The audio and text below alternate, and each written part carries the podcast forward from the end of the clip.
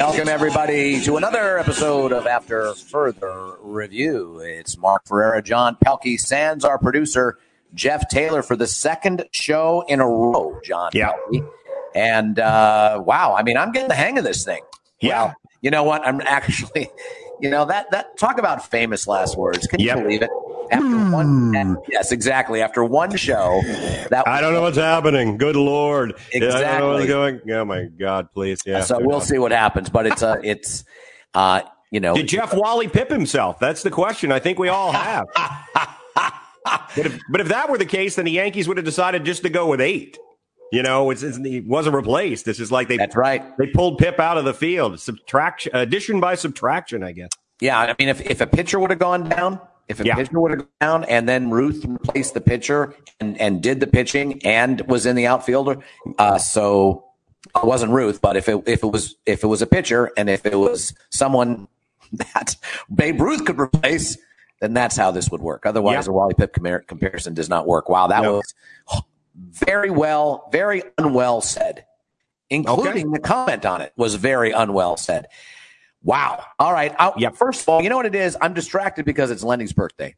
Yep, it's Lenny's birthday. We want to wish him a very happy birthday. I Long- believe it's long time. for him.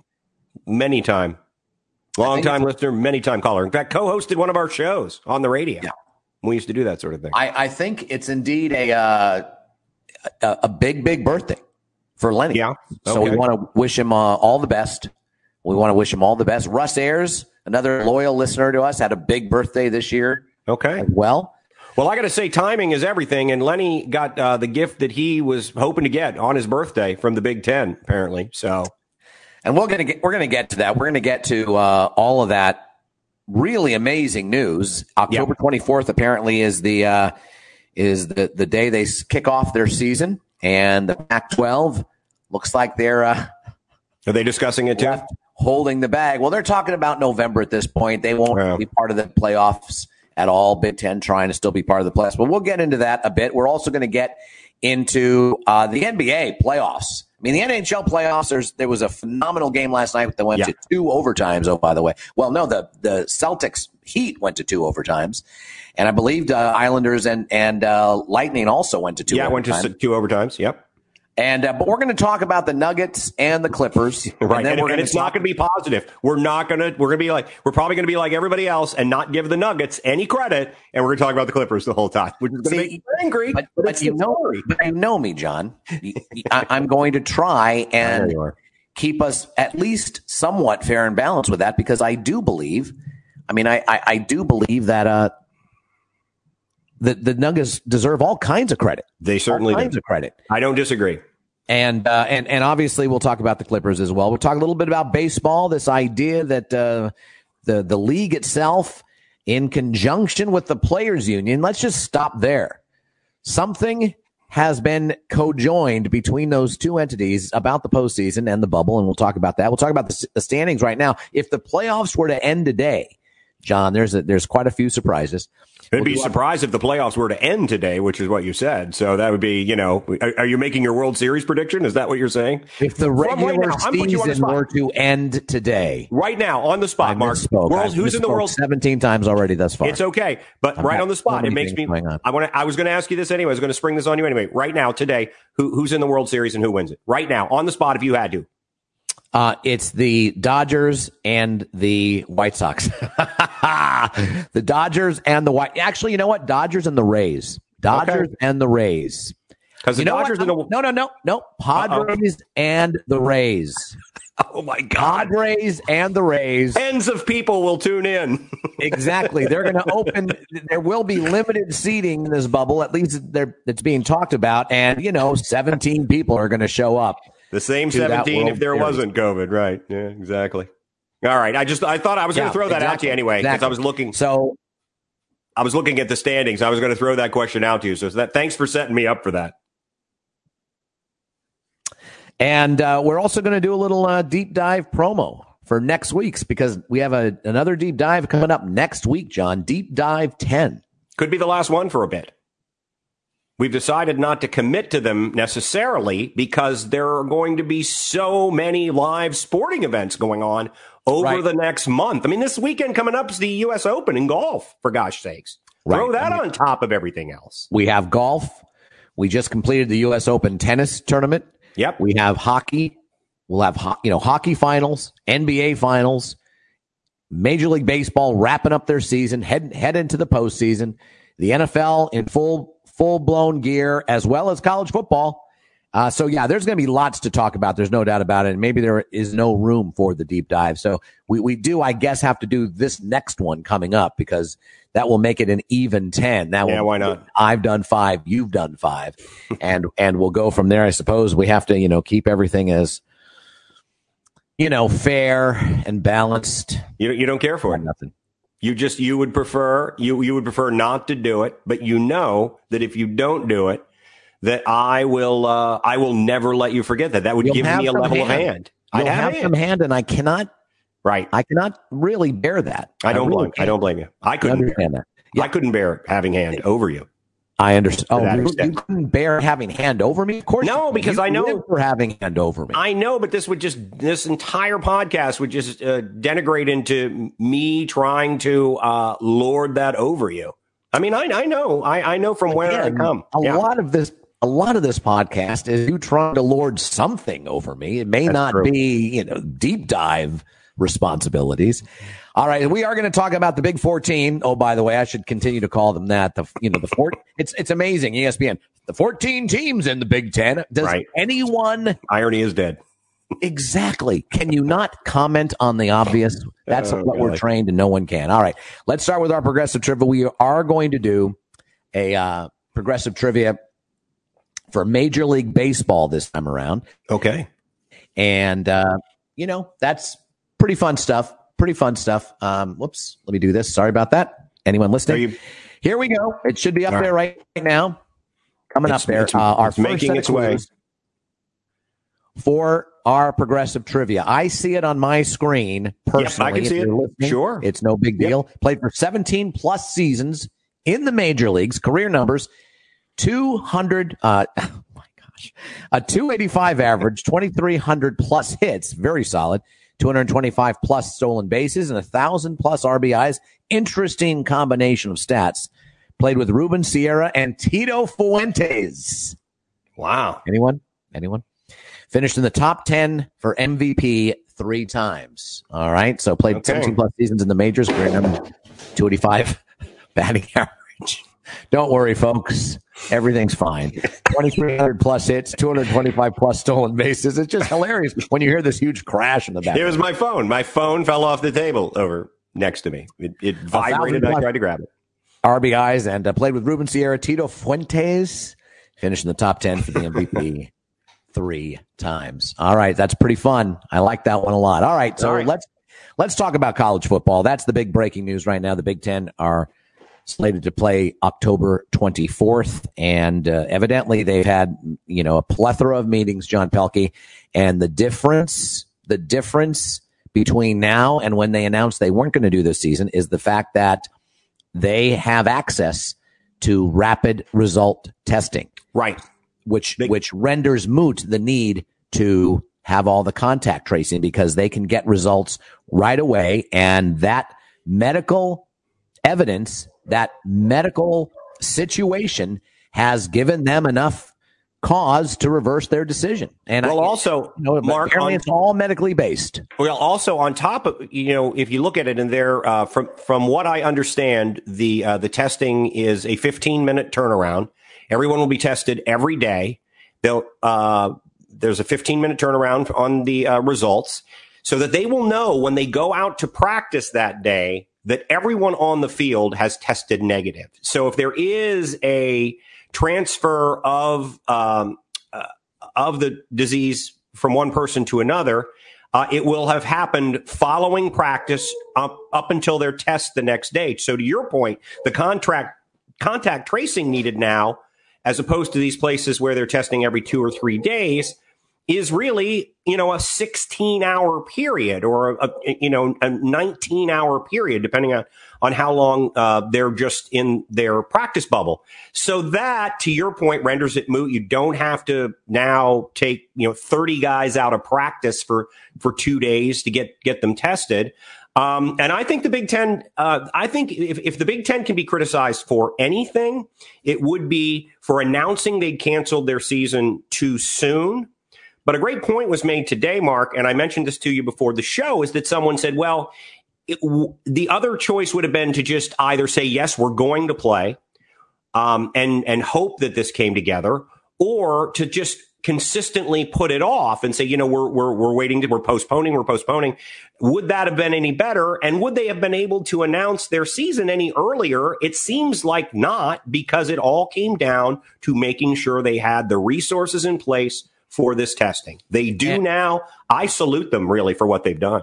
I, I agree. I don't think they would have been able to make this call that they're starting if they were going to base everything on this medical information and the medical science until they had the rapid result testing. Every 15 minutes changes the game, John Pelkey. Yeah. That kind of stuff becomes available to the rank and file American throughout the country. That will change the game. Yeah. As we keep everyone who is vulnerable as isolated as possible and shut them down, if you will, as opposed to shut the economy down. Uh, it, it, would be a game changer, and it is a game changer now in college football. But if they don't know, to your point, if they don't know it until this weekend, this previous weekend, then right. they wouldn't be able to make a decision until this previous weekend, regardless of what they said a month ago. And listen, there are still going to be challenges. Uh, you know, every, it's not going to be perfect. People will still test positive. These are students on campus. They're going to be after they've left practice. They're going to be hanging out with uh, with other folks who aren't tested every day. But again, the good thing is you might have three, four five players hanging out together at any point in time who may be exposed, as opposed to not knowing 100% in a practice situation that the, I don't know what, 70 players that you have on the field are all at risk.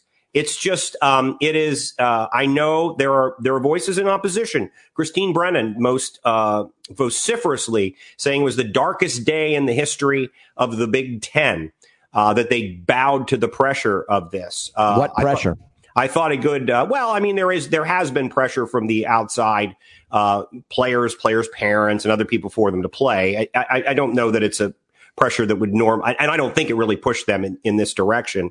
Um, but uh, I, I, would argue, as did uh, uh, Colin Cowherd earlier on his show that Jerry Sandusky may have been a little darker day in the history of the Big Ten than this. Uh, she's probably put it into perspective. But there will be critics and there will be breakouts, but it will be limited, as I've said, more than likely to a handful of players, not a situation where you have to pull your team off the practice field for two days. Well, and evidently the evidence in terms of long term uh, negative effects which is uh, some of the evidence that they cited as a reason why they canceled the season, why the Pac 12 canceled the season as well. A couple of those football players with some heart issues they discovered after they had COVID, after they had recovered from COVID. Uh, uh, apparently, that isn't as you know widespread, or those potential ramifications aren't as widespread as previously thought. So that's helpful. Les Miles has been on record thinking that most of his uh, players have already gotten COVID.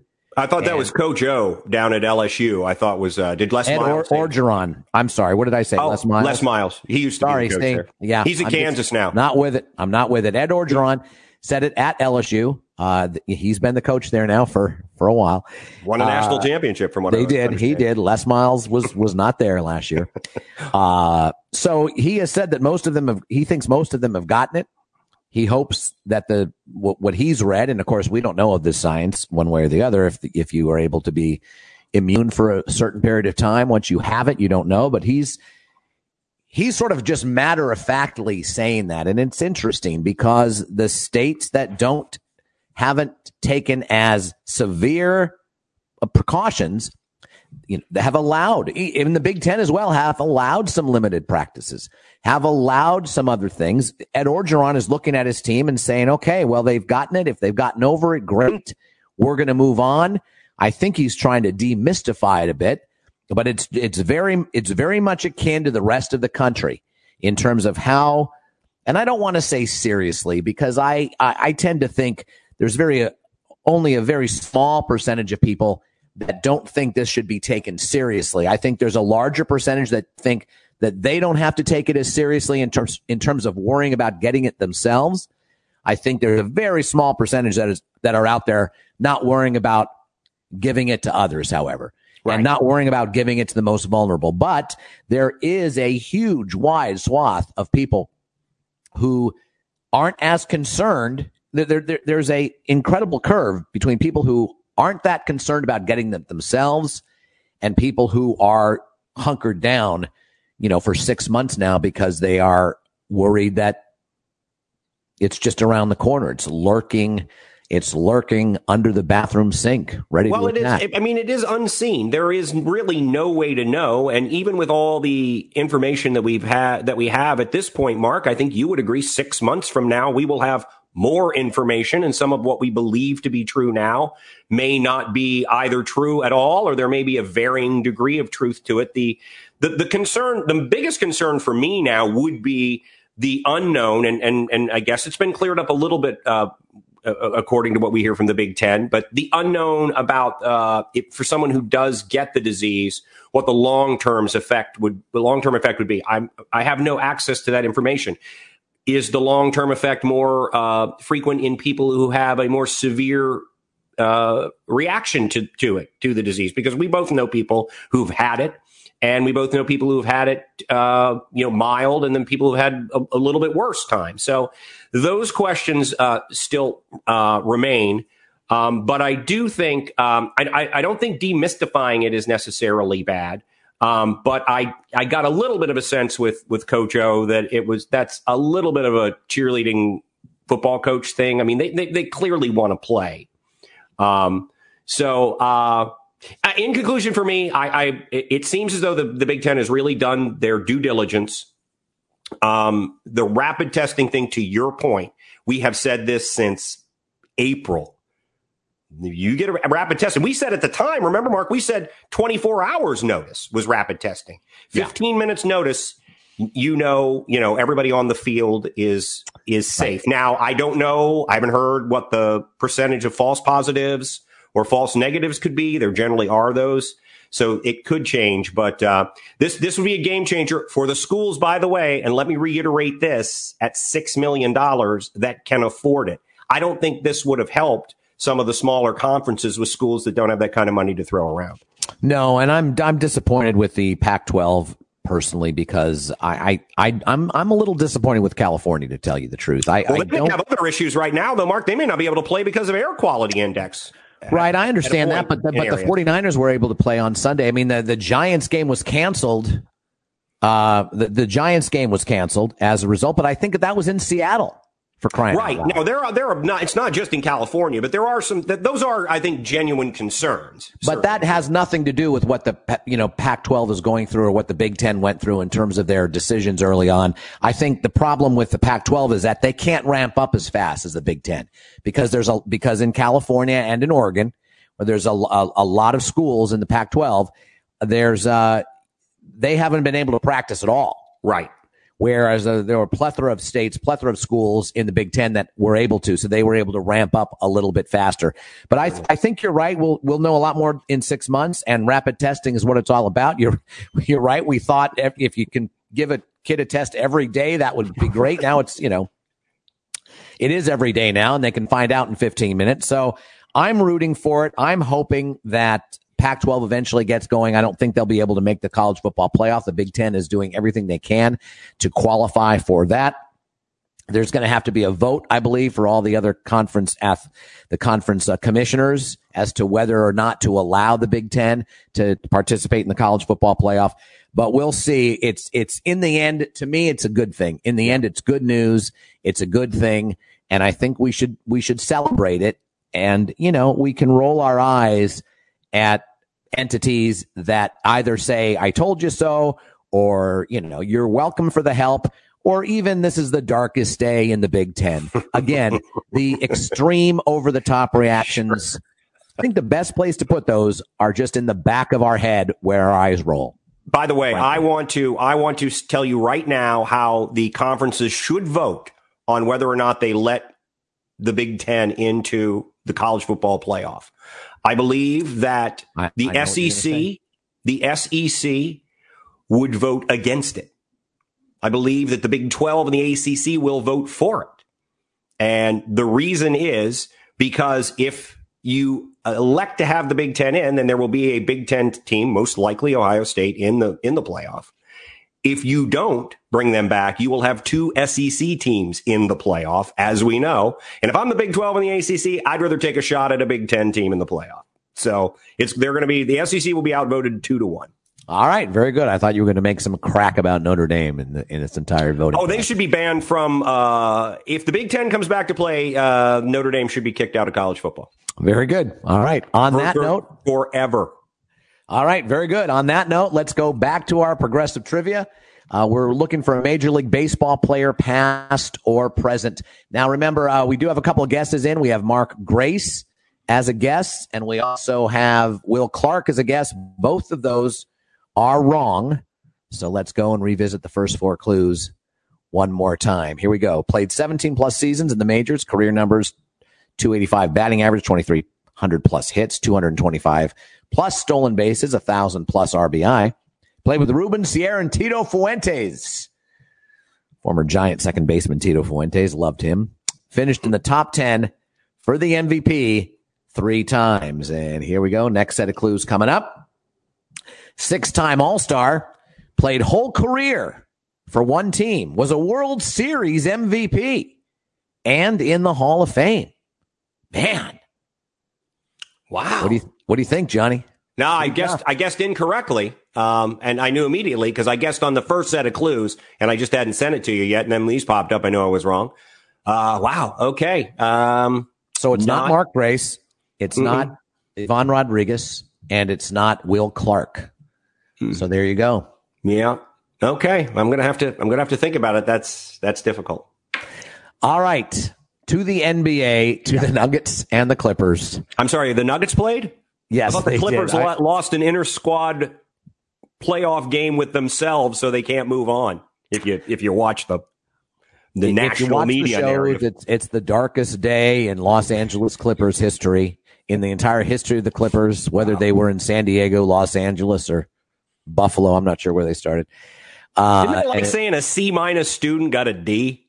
I mean, isn't that really what it's like? The darkest well, day in the history of the Clippers. I mean, 49 is, seasons and they've never been to a conference final. Yep. In that sense, it absolutely is. But of course, we don't think big picture. We think small picture. And there's Kawhi Leonard, Paul George. They're going to do it. They're well, you always, dispute, you always dispute uh, that they're uh, like Red Sox Yankees for a long time. You said it's it's not a rivalry. It's a hammer and a nail. Well, really, playoff history is the hammer, and the Clippers are the nail. For that's true. Sake.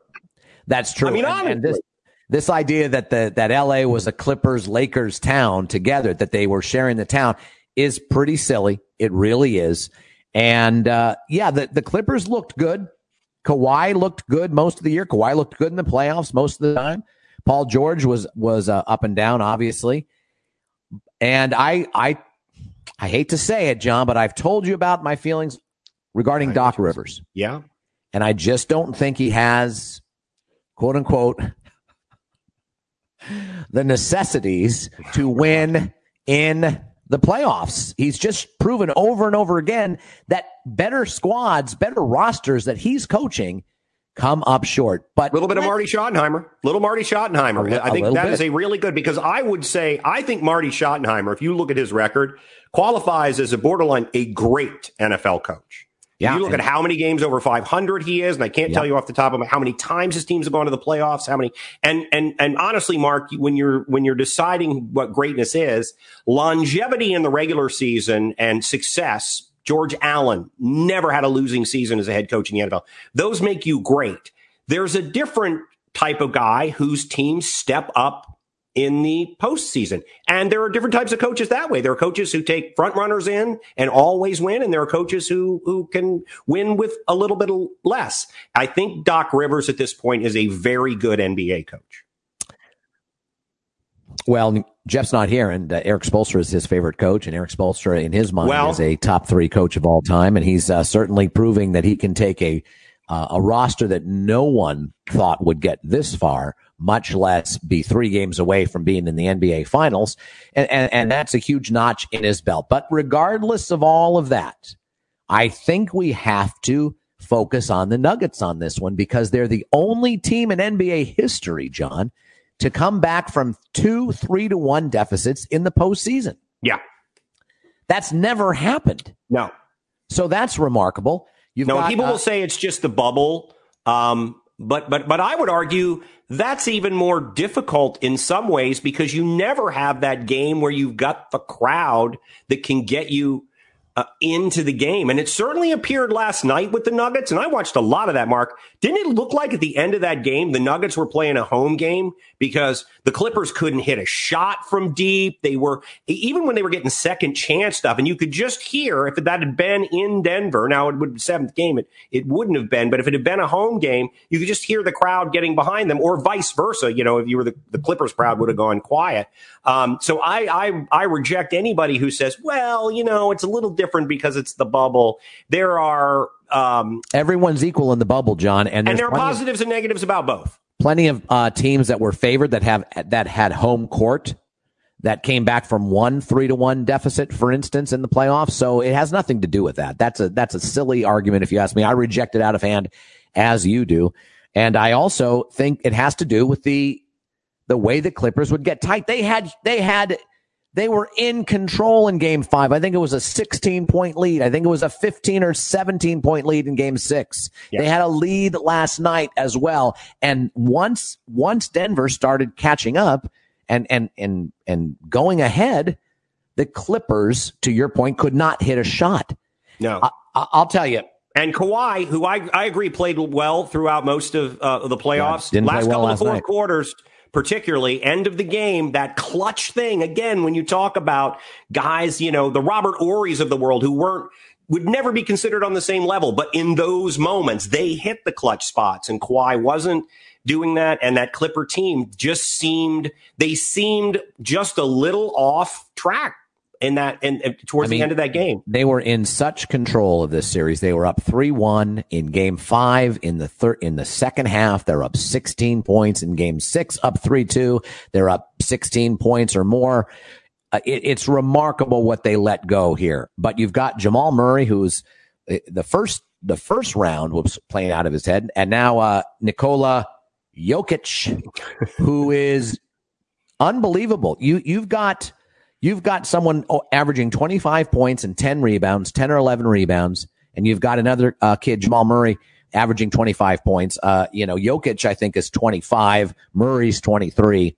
Well, what did uh, we talk about with them? We said early on, oh my gosh, they're too young. They're not going to. They're not going to win everything. They won't get to the, the the conference final, but they're really talented. And boy, I think what we saw too is Mark they're well coached and well managed because there's a there's a um, yes. chemistry that you saw with them um, in, in, these last couple of games, particularly which I watched the most of uh, throughout their playoff run.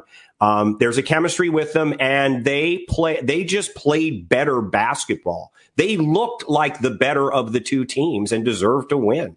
It wasn't yeah. just a, a, Clippers collapse at all. No, no, it's great coaching. It's great coaching because what they're doing, they are young they lost three out of four games to the Lakers during the regular season. Well, that doesn't mean anything now. They lost three out of four games to the Jazz and, and, and to the Clippers. Yeah. Before they came on. They're learning. They are that learning curve for those young players, uh, is, is not very steep at this point in time. And granted, the Lakers have played well against teams that have this kind of setup, you know, mm-hmm. really solid big man, really high scoring point guards.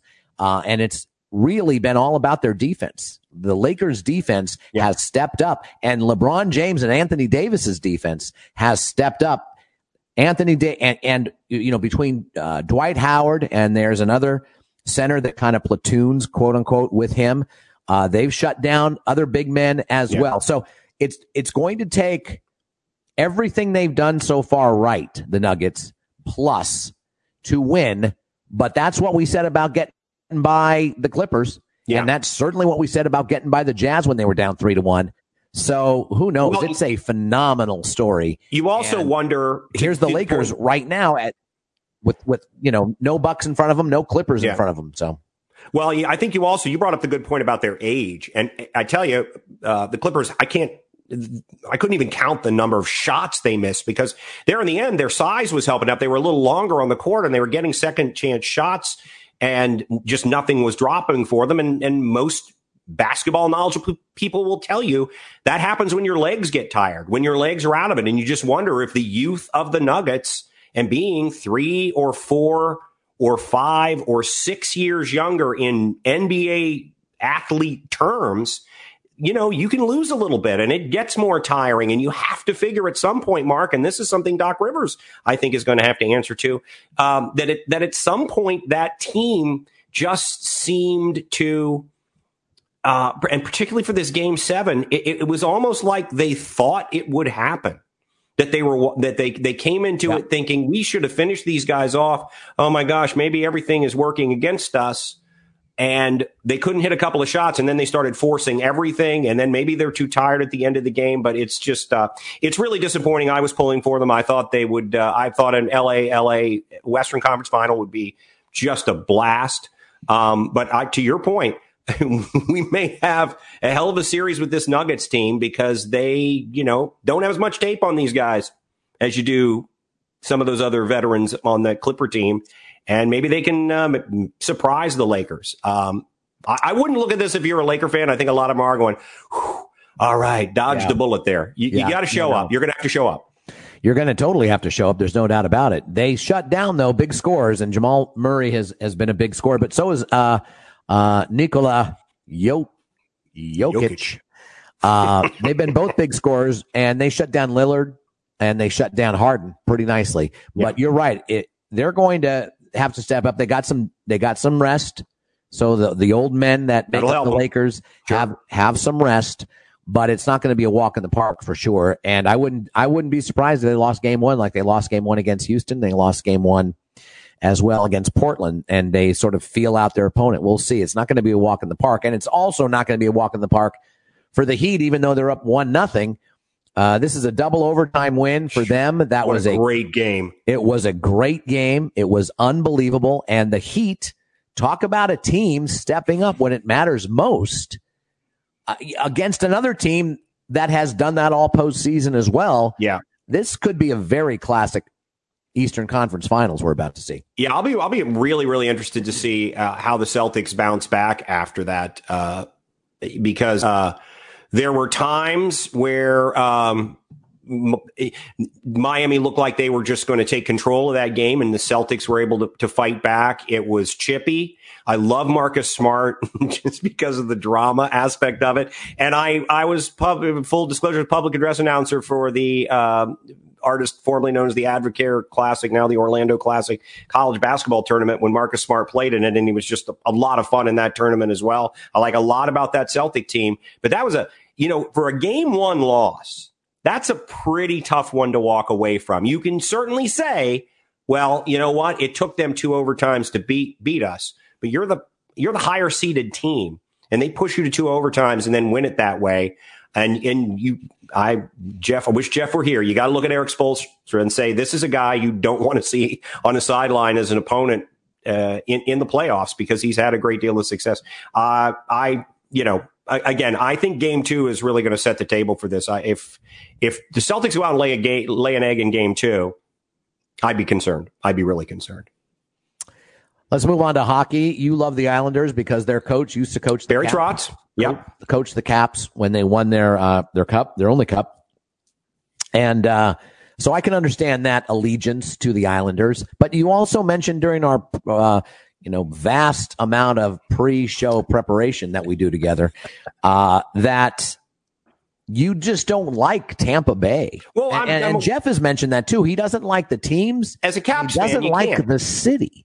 Well, I don't. I know I don't dislike the city. I, am not going to go so far. I've spent I spent a good deal of time over in Tampa, and I've I've enjoyed my time there. I'd still I'd go to Ybor City today if I thought it were safe. Um, but I uh, and, and and I don't mean you know unsafe other than the well, yeah, it can be unsafe. I no, I understand. You, it's just, you know, it's just you fun. It's fun. Yeah, it it's is. funny to um, hear you say that. but as I, do. Capitals, I know what you mean. as a Capitals fan, you, you don't like the Lightning because they're in the same. They're in the Eastern Conference. They're you know they perennially put a good team on the ice. They've upset us a, a couple of times. We've certainly beaten them in the playoffs. Right. Um, but to me, last night, what it looked like to me, uh, and I give Tampa a lot of credit actually because up three to one uh, to fight through the two overtimes, and I know it's a deciding game. But I, I kind of expect in those games a lot of time by the second overtime, the team that's up three to one is like, all right, well, we can, you know, we still have two to win one. So, uh, but they were they were fighting uh, through the end of that thing. They're so physical. They're so big and they're so physical, Tampa. And I just think the the Islanders, you know, it was lose and go home. And I think that just Right. was maybe the thing that got them over in the end. Though you and I've watched enough Stanley Cup you know, deciding games, either game sevens or games that could decide anything into multiple overtimes. At, at a point, you get a little lucky too. You know, at, at, a point, you get traffic in front of the goal and guy just makes a bad play. But uh, I, I just think the uh, the Islanders we were essentially playing with house money at this point in time, and they had nothing to lose. So No, and they still have nothing to lose. There's still two more elimination games they have to go through. Now they're in the Eastern Conference as well, John. But I guess just in recent it's the Barry history, Trotz thing. It's the Barry Trotz thing. and, and they haven't really pre- presented. Right. They haven't really thwarted the Capitals' run toward Yeah. There was a Stanley time. Cup fi- final appearance, though not in the not in the last twenty years or so, Right. right? There was a time when yes, they were. You know, it's like the Rangers. There was a time when I hated them, but what's the point anymore? So, Exactly, you know. exactly. But I, I like. I actually. I, I like a lot about uh, Tampa. They're they're kind of the the. I always look at uh, in, in my SEC fandom. People always, do you hate Georgia? And I don't really hate Georgia.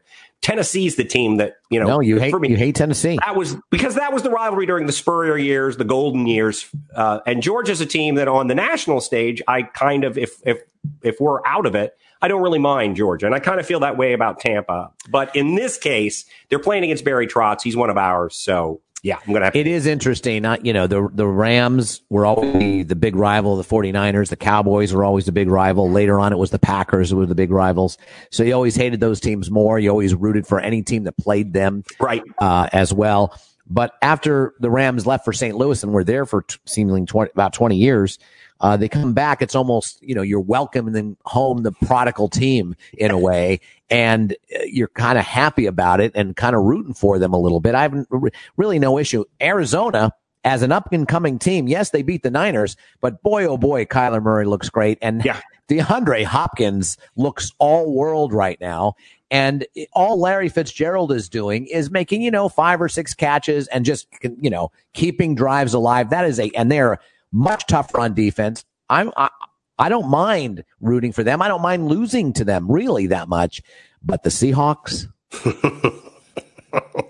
It's like many things, though, Mark. it's your Tennessee in the 90s. And it's it's like many things. It's the, when I Tennessee for me in the '90s. That was the team and the coach and Peyton Manning, and there were so many reasons I despised them. But quite often, Mark, you've come to in your NFL fandom, you've come to the place where I think more people are in their college football fandom. In that, I don't really hate the guys who play for Notre Dame. I think it'd look cool to have a Notre Dame uniform on. I just can't stand Notre Dame fans. I don't, ha- I love Russell Wilson. Um, yeah, don't- exactly. I don't It- hate the players. it's the fans. I hate, I hate the fan. I, I mean, I don't hate the fans. I like Nick Saban. I like the Right. way that Alabama team plays. I loved Jalen Hurts. I love Tua. Right. But I can't stand Alabama fans. Right, exactly. And and you know, anytime you celebrate yourself, I don't care what you say. I don't care what you say.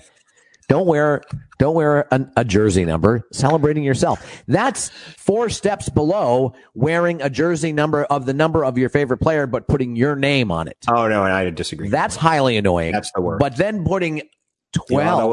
know, uh, let's celebrate ourselves. you would do that. Aaron Burr would wear a Russell Wilson jersey with Burr on the back. He because would. You are the worst, Burr. He would. Yeah, yeah. All right, so let's go back to progressive trivia. We have another guest. Uh, it's Derek Jeter, and I'm not sure what Lenny was referring to when he talked about Norv Turner. Maybe we were talking about coaches that make a difference or coaches that clam. I don't know what it is. At any rate, let's go back to the first set of clues. Whose offensive coordinator is he our- right now? Probably. That's probably what he's Yep. referring to. Well, actually, yeah, you're right. I don't know, but they have success. I know for a while he was at Minnesota. I don't know if he's at Tennessee. I don't know, to tell you the truth. We can look that up and find that out. First set of clues played 17 plus seasons in the majors. Career numbers 285, batting average, pretty solid career number, 2,300 plus hits, 225 plus stolen bases, 1,000 plus RBI. Played with Ruben Sierra and Tito Fuentes, finished in the top 10 for MVP three times, six time All Star, played whole career for one team, was a World Series MVP in the Hall of Fame, 50 plus postseason at bats, hit 330 plus. That's pretty good. Won four gold gloves, also pretty good. Finished fourth in the rookie of the year voting. To his teammate won, and that teammate and him are considered one of the greatest double play combinations in Major League Baseball history. And I think that probably will be the giveaway clue that everyone's that everyone needs. Have you guessed again, John Pelkey? I have not guessed again, actually. I was okay. searching. I was searching the Norv Turner thing. He's a special assistant. Oh, bad head coach. Well, we know he's a bad head coach. I'm not sure what we were discussing at that point in time, but he is a special assistant as of last season uh, with the Carolina Panthers. Uh, we also should mention we were one and one on Monday night. We both correctly predicted Pittsburgh covering, and we both correctly we both were incorrect in thinking Denver was going to take care of Tennessee, and they did not. So no, what that was a weird, weird game, and I lost uh, electricity that night, um, so I didn't get to see any of the early game. I just followed it on the uh, on my phone until that died because uh, we were without electricity for about ten hours. Right at the end of the show, it went down, didn't come back on until uh, almost one o'clock in the morning. Um, and I saw highlights of that uh, the late game. I might have even come in just at the end of it. Um, but you got to give Tennessee credit. That's a game they should have lost probably with all those missed field goals. And uh, they, uh, you know, they're, they're, are, they going to be? Is this going to be another? Is this going to be another year for that team where sort of things like that break their way? Well, you know what's interesting? It's it's the uh, the Vrabel thing. It's the it's the New England connection. It's this it's this gritty kind of thing. You sort of just find a way to win. You just find a way. I mean, a lot of a lot of years in the Vrabel era with the New England Patriots, they had, you know, they had wide receivers playing DB for crying out loud. I just think it's that kind of. I just think it's that kind of team. They just they they just are able to make a a, a bunch of mistakes, yeah, and somehow end up on top. It's interesting. All right, so Denver. Oh, Denver covered. Okay, right. Denver covered. Well, then we won, John. I'm, I. I don't then I we're two and zero. Oh. I, I, try not to think of it in terms of gambling because then well, I'll start. Oh, my picks will start getting worse. They will. I can't think of it in those terms. No, I understand that. This is the best it. year gambling I've ever had. What is the best year betting on sports? When I did not find out until the end of the year that I was betting on sports. Well, I agree. I that was the best. Agree. Just when I was just doing it, just going with my going with my gut. Now it's all in my head. I I I, I dream I'm in a sports book, and it's just it's it's it's wreaking havoc on me to be quite frank. You're watching your bank account just shrivel and shrivel and shrivel. Well, that's for multiple reasons right now. Yeah, that's just, yeah, because I haven't had haven't made any money in six months. Yeah, probably something to do with it. Major League Baseball, John, the league and the Players Association. just, this is the story you can't you just can't get enough of. Well, because I was I gave Tony Clark no benefit of any doubt. No, at right? one point you said Tony Clark in the history of of, of the world of humanity probably in the top 12 worst people ever i you know i i did make a a comment that alluded to something similar that to that. I agree. I wholeheartedly yeah, agree. you despised tony clark i despised the job he was doing. I thought he was a clam. I thought he was anti-clutch. I thought the fact that he summarily rejected any idea of a bubble before it really even had a chance to steep with anyone was turned out to be a clam decision as well. And certainly I don't think he did the right thing with by not taking the high road and taking care of a lot of the issues that are going to be on the table in the 2021 uh, collective bargaining agreement when that comes due or 22. He didn't take advantage of that, didn't take the high road, but in the end, he and Manfred have worked very well together. They really the, have. The way they've adjusted with all the, the, the, early plethora of, and I've used that word seven times already, uh, early plethora of COVID positive test results. Uh, can I give us credit?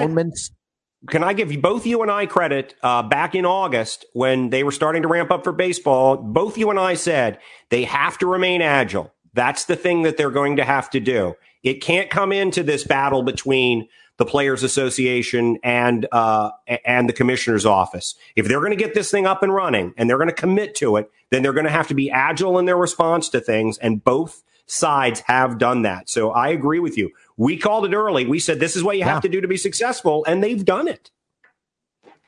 Because I was ready and to shut baseball down after the Miami Marlin situation. You know, I, I, I, I know, John. You, I, you were comparing Major League Baseball to Laos. you were comparing Major League Baseball to Laos and Siam.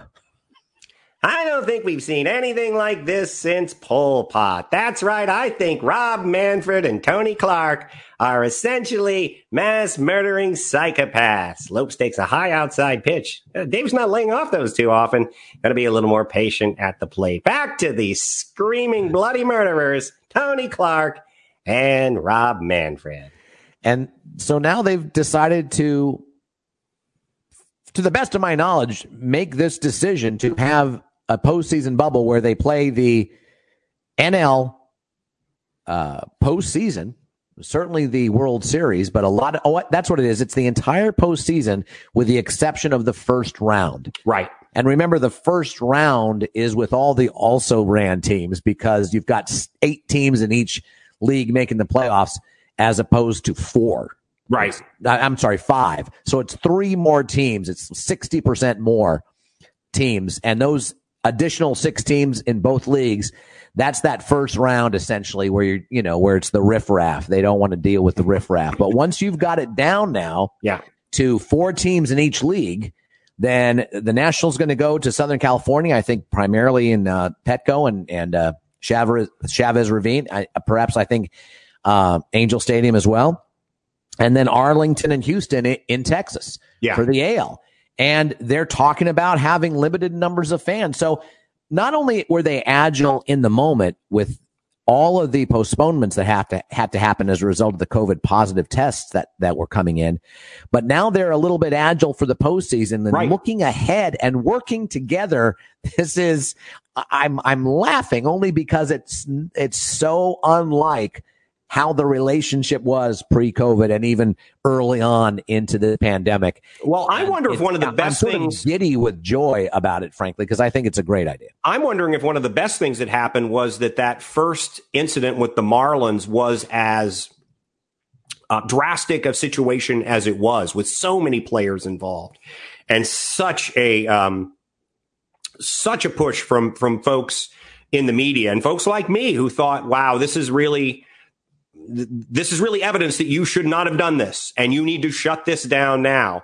And I think the fact that it was as big of an issue as it was, because even you would agree back then, we were, even you who were not as pessimistic as I was, were looking at this going, Hey, if, if this is what we're going to run into, if we're going to have teams missing, you know, 10 days, two weeks worth of games here and there, then this is, it's going to be almost impossible to finish this thing out. Um, but they responded to that one. I thought they were agile about what they did, um, yep. and I and I, I think that um, I, I, think to your point, they're remaining agile. I think there probably was a lot of a push to we're already playing in the stadiums. Why don't we, you know, the home stadiums, and we're going to 20% capacity. And I think what they said was uh, we can mess with that for a bit, but when it comes down to our division and uh, uh, league championships and the World Series. Once that part of the tournament starts, it's going to end. And it's going to, be, we're going to get through it. We're going to crown a champion. We're not going to have a 10 day delay or even a four or five day, two game delay. We're, we, we can't afford to do that. And I think yeah. that's very, very smart. Very smart. Happy for so, baseball. I am happy for them too. If the playoffs were to start today, not end today, which I said at the beginning of the show, and you called me out on, and you called it San Diego and Tampa. San Diego and Tampa will be in the World Series. But if the playoffs were to start today, the one and the eight seed in the NL are the Dodgers and the Giants. And the Dodgers, I think, you know, I don't know what they are, 35 and 15. Best record in baseball. They they have the best record in baseball. The Padres are only two and a half games behind them, and mm-hmm. we're one and a half before yesterday. Uh, the Giants, though, have given the Dodgers the biggest fits, believe it or not, yep. of any team in baseball. I think it, they're four and five against the Dodgers right now, but that would be the first round playoff in the National League, which is unbelievable, John, that the Giants would be there. And then the number two, uh, the, the next game would be the number two seeded Cubs. Because remember, even though the Padres have a better record than the Cubs, different division, uh, the Cubs are a division winner. Right. So the Cubs would play the Phillies, the Braves, were the next division winner. Uh, they're the number three seed. They would play the Cardinals, and then the Padres would play the Marlins. Now, a lot of people were, have been talking about the Padres for the last couple of years, wondering when they were going to break out. They had a lot of young talent. When's it going to gel? But still, coming into the season, if you thought you saw it right, there was a Padres Marlins playoff game, you would think that does not seem right. Yeah, in really the doesn't. American League, the number one seed are the White Sox. They play the, the Indians. Number two seed the Rays. They'll play the Blue Jays. Number three seed the Athletics. The A's uh, play the Astros, and then number four the Twins versus the Yankees. Twins and Yankees were last year. John, mm-hmm. I believe we were in New York, as a matter of fact, about to go on a cruise when we our used to do those cruise. kinds of things. Our our last our last cruise. Will it be our last cruise ever? Well, I don't know if it's our last cruise. It'll be the last one we work for a paycheck. I don't think there's any doubt about that. That's ever happening again. All right. Well, it was our last, and you were we were in New York, and you were just so mad. And you were so mad that the Yankees beat the Twins. Oh, God. You would just, yeah, just just couldn't stand that. So, what's most surprising to you about about this? And are you looking forward to Major League Baseball, at least for this season, looking more like the NBA or the NHL? Oh no, I am. Yeah, absolutely. I'm really looking forward to the postseason. I'll, I'll tell you what I'm most surprised. I'm surprised the American League Central was as uh, strong as it was, and uh, I, I, feel bad for the Chicago White Sox, who you know how many people could tell you right now they have the second best record in all of baseball and the best in the American League certainly. Um, but I feel bad for them pulling a division opponent in the first round, a team that right. knows them well. That's not right. a good draw for right. them. And no. that division all year long in, you know, it kind of toils in obscurity because nobody has a superstation there. If you're the, you're the best team in the division, you're still the second most celebrated team in the city in which you play the White Sox. Um, it, that's, uh, I uh, I am surprised that that division it, it was as good as it was, is as good as it is. Um, in the American League, not not a ton of surprises beyond that. I mean, I think it's a lot of the usual suspects. I, I think we could look at the see, regular season. I mean, I don't think anybody thought the Red Sox would be quite this bad. Um, Tampa, if you if you sleep on the Tampa Ray Tampa Bay Rays, you're just stupid because there's just too much talent in that system. That what they need to do is what they always seem to be able to do is get three or four young guys playing above their head a little bit and a couple of their established stars, and they can make a run. Um, the National League, though, uh, to your point, if if you would have told me the San Diego Padres and the and the and the Miami Marlins would both be in the playoffs, I'd have said there's something. And the Giants. Weird. And the and, Giants. Yeah. Well, the Giants simply because you told me coming into the season you believed that they would forfeit by the All Star break. That just the rest of the season they'd give up on. Yeah. Um, but the, you know the Giants have a history of uh, of success in the postseason as of the last 15 plus years. They do, but they don't have a history of making the postseason when they're not very good. yeah, well, that's that's true. That that that's true. At but any rate, what's not very good this year? I mean, it, you know, it all comes down to matchups. True. You do you agree with me that you, the Chicago White Sox that's tough would prefer to play somebody outside of their division? And and frankly, outside the Padres, you know, probably the next team that they don't want to face are the San Francisco Giants. It's the same kind of situation. There's three, there's gonna be three teams coming out of the West and three teams coming out of the AL Central. Yeah. And uh, the first round matchups, at least if the playoffs were to start today, would involve uh, two of those, you know, both of those divisions matching up against each other with their number one seed. So that's that is very, very unusual, and it's a two out of it's a best of three series, so See, anything can happen. That. I love it. it's that. remarkable. We got a couple more guesses in, John. We got a Cal Ripken Jr. Your thoughts on him? One of the best players of all time, Johnny. Show him the money. Uh, Bill Mazeroski, another another guest from Lenny. Your thoughts from him, John? Parlaying one World Series moment into a Hall of Fame career. You know, hey, more power I'm to all, him. Yeah, absolutely. No, he was a great defensive second baseman. And you you have any other guesses? I don't actually. All right. I've uh, the, the the clues have gone out of my head. It just wasn't. It should have. Uh, it, it really should have triggered something in me, and it didn't. Well, it's okay because uh, these guesses are are getting it right. I mean, obviously, when I say it's part of one of the best double play combinations, you know, you you know it's going to be a shortstop or a 2nd mm-hmm. baseman, so that's why you get a Ripken and a uh, and a Mazeroski guess. All right, so let's go to this. Let's go to the, the the the clues again one more time. From the top, played 17 plus seasons in the majors, played 20 actually. These are here. These are uh, his career numbers 285 exactly, John. 2,300 plus hits, not that many over 2,300. Uh, mm-hmm. 225, I think it was 230 stolen bases, just a bit over a thousand RBIs, a thousand plus. Played with Ruben Sierra and Tito Fuentes. Finished in the top 10 for the MVP three times. Six time All Star, played his whole career, all 20 years for one team, was a World Series MVP in 1984.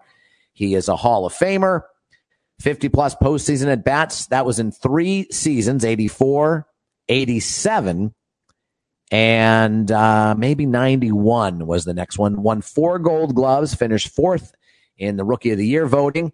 His teammate won. That was Lou Whitaker. That teammate and I consider one of the greatest double play combinations in Major League Baseball history. He is Alan Trammell. Wow. I did just, you know he was a Hall of Famer, John? I did not. Me I did, neither. I did not know that Alan Trammell was a Hall of Famer.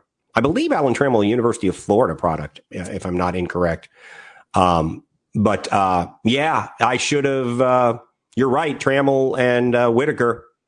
I, should right. have known. But again, it's a you know the the American League Central mark. It uh, it operates behind a curtain for me in my baseball. Uh, you know, if if, if it's a if it's an American, I don't know what it is. If it's an American League Central game, I'm eh, probably not turning it on. And I know that wasn't the American League Central at the time, but they're just those Midwest teams that I'm, they're flyover states to me. I fully admit it. I'm a bit of a dandy when it comes yeah, to that. I think you are. I think you are. You know, if, if, if I saw today White Sox are playing the, the, the Twins or the Indians, playoff teams, or it's a, it's a rerun of Jake and the Fat Man. Yeah, you're going with you're pretty pretty with, uh, Joe Penny and uh, William Conrad all the time. Right, absolutely. You're going with William Conrad over any Midwestern game of any of any kind, frankly, yeah. not just baseball. I'm beginning to see my my failings because you know how I feel about when you said the Cardinals were going to be in the you playoffs. Everything like wrong ugh. with the Democratic Party, John. probably, yeah. I'm probably coastal elite. Sure, a bit of a all defeat. Sure, hates. Look at my hair now. Look at. I mean, just look. Look what's happened to me now. I'm a hippie. Hates the flyover teams. Yeah, I mean, honestly, I just when you said it, I'm like, oh crap, the, the, Midwest. Yeah, the Cardinals are in. Oh, they will get in, and then they'll upset somebody, and they'll be in the NLCS. Blah blah. Cardinals in there, we don't want them in there. No. All right, very quickly, let's talk about. Speaking of the Cardinals, great, great transition. We're going to do our our deep dive a week from today. Deep dive ten. It's going to be on the year in sports 1968 and uh, it's a w- remarkable year. Now, of course, all kinds of things happened politically in the United States. There were two assassinations. Uh, the war uh, it was going incredibly badly for the United States in 1968, or at least it's now aware. At least the public is now aware of how badly it's going. It had been going badly for a while. Uh, there's a presidential election. Cities are burning. And in the meantime, you've got the Jets at the end of the season, uh, winning Super Bowl three and upsetting the entire NFL hierarchy. You've got obviously John Carlos, Tommie Smith in the Mexico City Olympics with their Black Power salute. You've got the Cardinals and the Tigers in One a great seven game series. And really, John, really the end, the beginning of the end for Curt Flood. He yeah. had a great year. They loved him in St. Louis. And game seven, even though the Cardinals had a 3 1 lead going in game seven, it's 0 0. And he misplays a fly ball, just an average fly ball. I think it's Norm Cash. And it's a, it becomes a triple. They, it's like a two or three run triple. And uh, they lose the game. They lose game seven. And he was one of the all timers in terms of uh, defense, clutch hitting, and sort of the beginning of the end for him as well. So a lot of fun. We're going to talk about 1968. It almost deserves two or three parts, John. Wouldn't you agree? I would agree. And a couple of things. Lenny, uh, our birthday boy Lenny, pointing out the Heidi game was that year, which is just one of the great NFL stories of all time. But I would also argue, Mark, that in January of 1968, it uh, it was like an earthquake through the NFL. Vince Lombardi stepped down as head coach of the Green Bay Packers. Now he would come back in '69 with, with, for one glorious season with the with uh, the Washington football team. But I mean, if you start the the the, the tectonic shift in the NFL from Lombardi stepping down to then Namath winning a Super Bowl a year later, uh, it was it was a, a enormous change in the NFL, and it really was saying goodbye to the the early 60s NFL, which really was the building block for that game um, on television the, through the early 60s. And the fact that there was a Green Bay Packer team. I think it was important to have a dynasty then. You know me, I'm generally against them, but I think it was a cool thing at a time when you didn't get a lot of football games televised to have a team that everybody in the country realized was better than everybody else. But Lombardi steps down. And then to your point, I mean, the floodgates of things that happened in and out of the world of sports over the next 12 months are just um, largely unparalleled. Yeah, they really are. They really are. Prior to 2020, that is. Yeah. So that does it for us, John. Anything else you want to say as we depart? It's our second consecutive show. Yeah. Without Jeff, and I think technically it went okay. And right? time wise, we we we we're, we're coming in, you know, just at about uh, the hour, and we've never done that. In fact, I feel the need now to monologue for twelve to fourteen minutes, so that this feels like a show that people, you know, people wait around forty eight hours to get a new show, and they're only getting an hour of it right now. I don't, I can't think of anything else off the top of my head, Mark. Uh, I wish the Big Ten the best of luck. Um, I would be in favor of the Pac twelve at least sitting down and discussing getting involved. Um, and uh, tomorrow night's game, uh, Lenny wanted to let us know the Cleveland Cincinnati game. He, his shocker is that Cincinnati wins it all outright. Don't know how much of a shocker that is after week one of what we saw from uh, from Cleveland, and the fact that I think we saw that Joe, Joe Burrow might be a pretty good football player. I agree. He was pretty fun. It should be a fun game. That's tomorrow. We'll see you Friday, folks. For John Pelkey, I'm Mark Ferrer. You've been listening to After Further Review. Stay safe, everyone.